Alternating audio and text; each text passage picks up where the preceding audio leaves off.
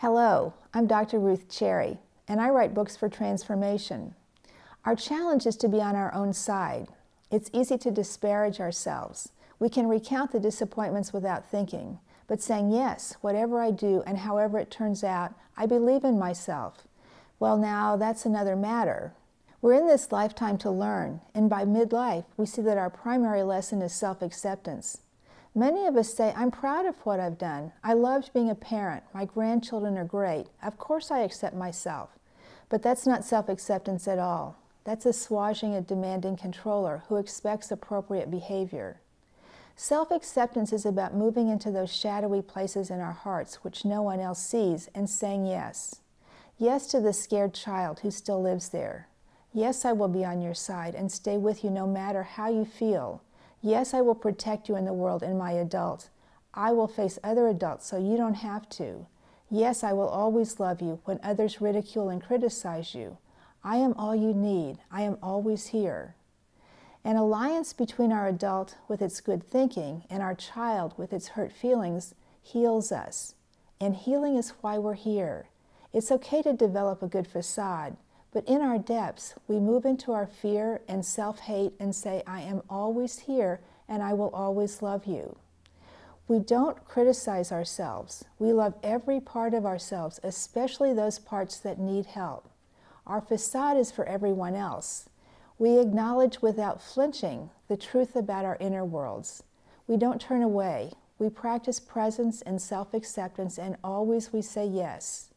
We say yes to who we are this lifetime because that's our job. We play the hand we're dealt. By midlife, we can't be proprietary about our lives. We suspect that life is much larger than we had ever dreamed and that we are much larger.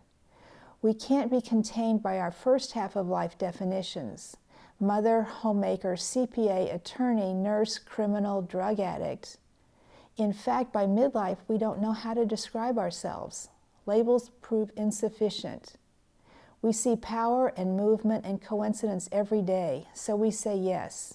We are adventurers, and we don't want to miss the adventure by overthinking or trying to control or judging ourselves or anyone else. We're being carried, so we surrender and we trust. And through opening to life, we see that we're not better than the criminal.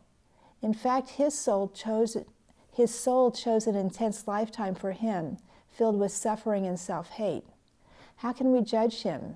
His job is, to, is also to learn self acceptance, but his challenge may be greater than mine. Shouldn't I respect another who has accepted huge challenges and works every day to meet them? Next lifetime, that may be me.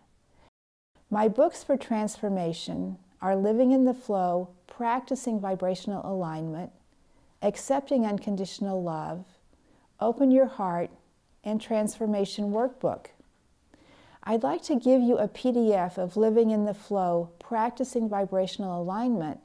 So if you go to my website, meditationintro.com, and leave your contact information, I'll send it to you. All I ask in return is that you send me your thoughts, your comments, your reactions after you've read the book. Thank you.